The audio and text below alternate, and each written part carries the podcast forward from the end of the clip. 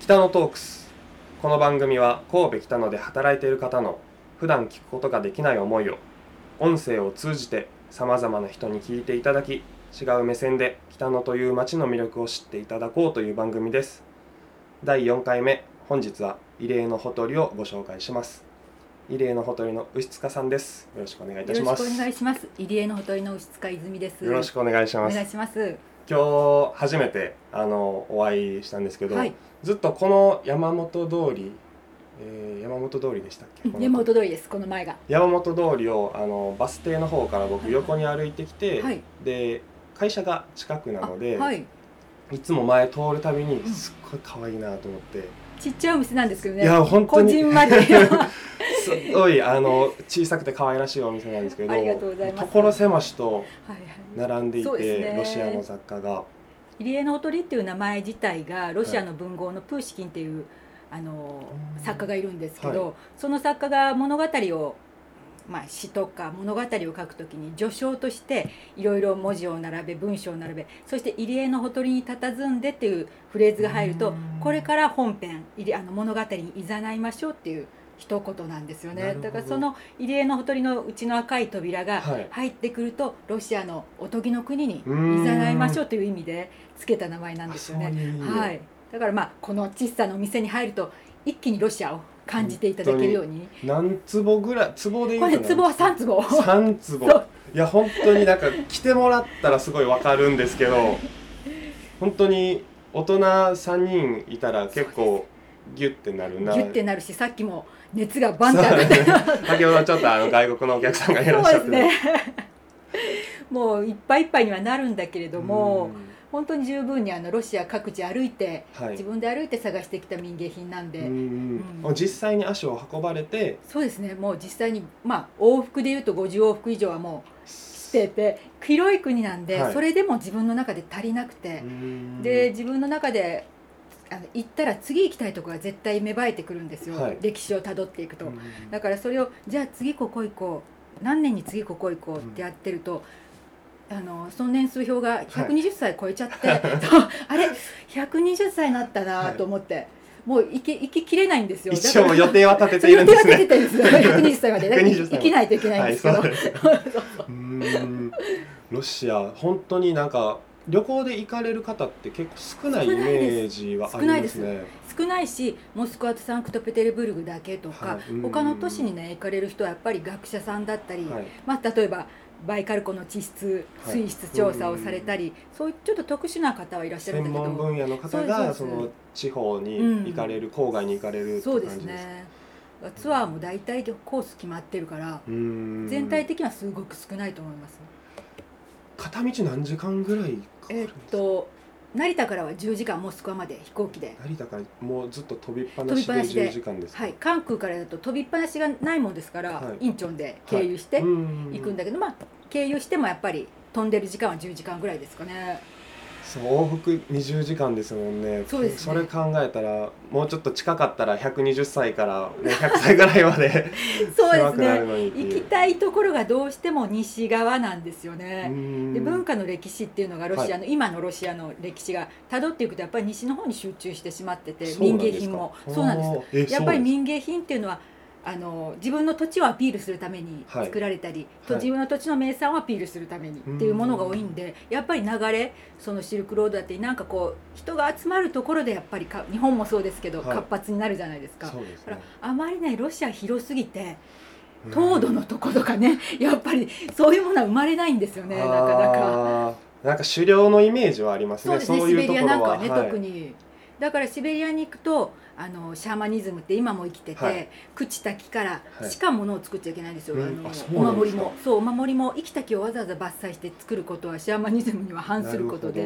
だからそういうのがまだ息づいてるんでなかなかやっぱり民芸品を作るにしても、うん生活に密着したものから発達した民芸品があのあるんですだから、うん西のように我が国こそはみたいなはい。民芸品をわざわざあの作ることはあまり今もない、うーん。おお守りっていうものはあるんですけどね、はいうんあ、それそれぐらいなんですね。そうですのそうですま身につける小さなものぐらいなんですね。そうですロシアに初めて行かれた時っておいくつの時にああ年んま言い年ますか齢のことはあの かなちり私年なもんです、はいまあ20年前ょ20年前頃でそうはいありがとうございます、はい20年前に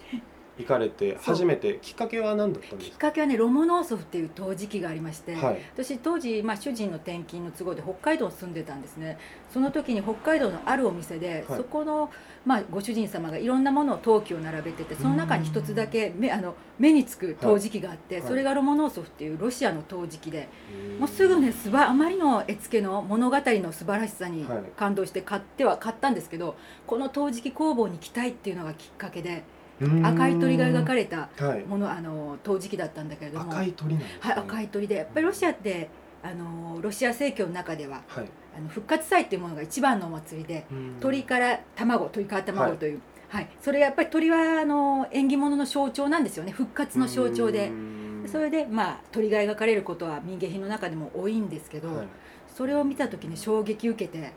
この工房行きたいって思って3か月後にはもうサンクトペテルブルクの工房にへえも飛うんでいってしまって思い立ってそうですそうですすぐって感じすぐ行って形で行動したってしこまったとんでですすよもどうでしたその初めてのサンクトペテルブルグうね衝撃的でしたね、うんあの陶磁器工房のその世界の中も衝撃的でしたこのおーたった一脚のあの絵柄を見て感動していったんだけれども、はいそれ以上の世界が待ってて刺激だらけ刺だった激だらけってでこすとこですんな世界あるんだこんな表現の仕方あるんだ、日本ででもない和でも洋でも何でもないロシアならではの世世界界ががあったんです使いだっそうたですりそうとですかもともとと陶磁器に興味はは、まあ、ありましたねいろんなうんブランドドものとかも好きだったし、はい日本の陶器も好きだったけれども特別だったんですよその初めて見たっていう感覚があって彩色もすごいそうですね独特な独特だなんかけど遊びもありお店に置いてある品物でもすごい色使いと普通のお花がプリントされてるけど、さらにデザインがあるみたいな、そうこですねのスカーフそうスカーフですかねこれはあそうあこれはねあのテーブルクロスだっあたりテーブルクロスなんですトねイレテーブルセンターだったりこの前掛きも可愛いでしょすごいそうなんですよマトリョ赤いマトリョーシカがすごいそう可愛らしい遊んでる感じが好きですごそうくですねはい、ロシアの民芸もね決まりがそんなになくてそれぞれ作家のはいもうデザインをしょあの主張したものが多いんですよだから本当にねうんこう一つとないなんか他にないっていう感じがしますどれうもん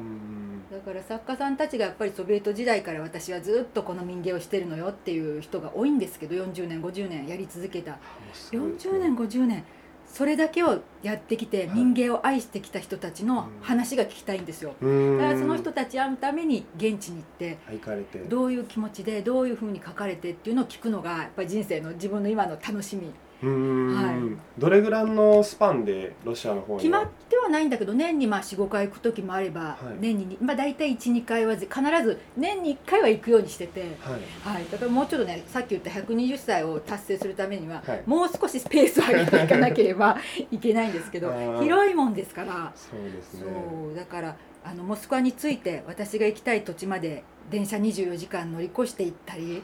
すごいですね毎回じゃあそもうういう滞在期間も相当そう長いまあ短くても2週間はいないと短くても2週間です2週か間移動距離でもそうですそようね移動距離で1日かかっちゃうんでだから一つの民芸の工房に2週間滞在して歴史を学んだりあの作り方を学んだりあー1箇所大は体集中していくんで、い学ばせていただけるんですかそうです学ばせてもらってます。へえ、はいどどうですか作られいてやみて本当にね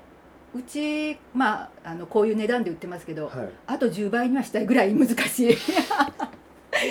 もう職人さん職の人職人ですもうこんだけ手がかかるんだっていうのがんそしてこんだけ魂吹き込んでるんだっていうのをやっぱりその場に行ってあこう体験してみるとそうですよね民芸品の素晴らしさっていうのはやっぱりね見て感じて体験して初めてわからないことの方が多いですもんわからねな大いこと体品物ができてる状態をは我々は見て買うわけじゃないですか、そうですねそんな工程を知ると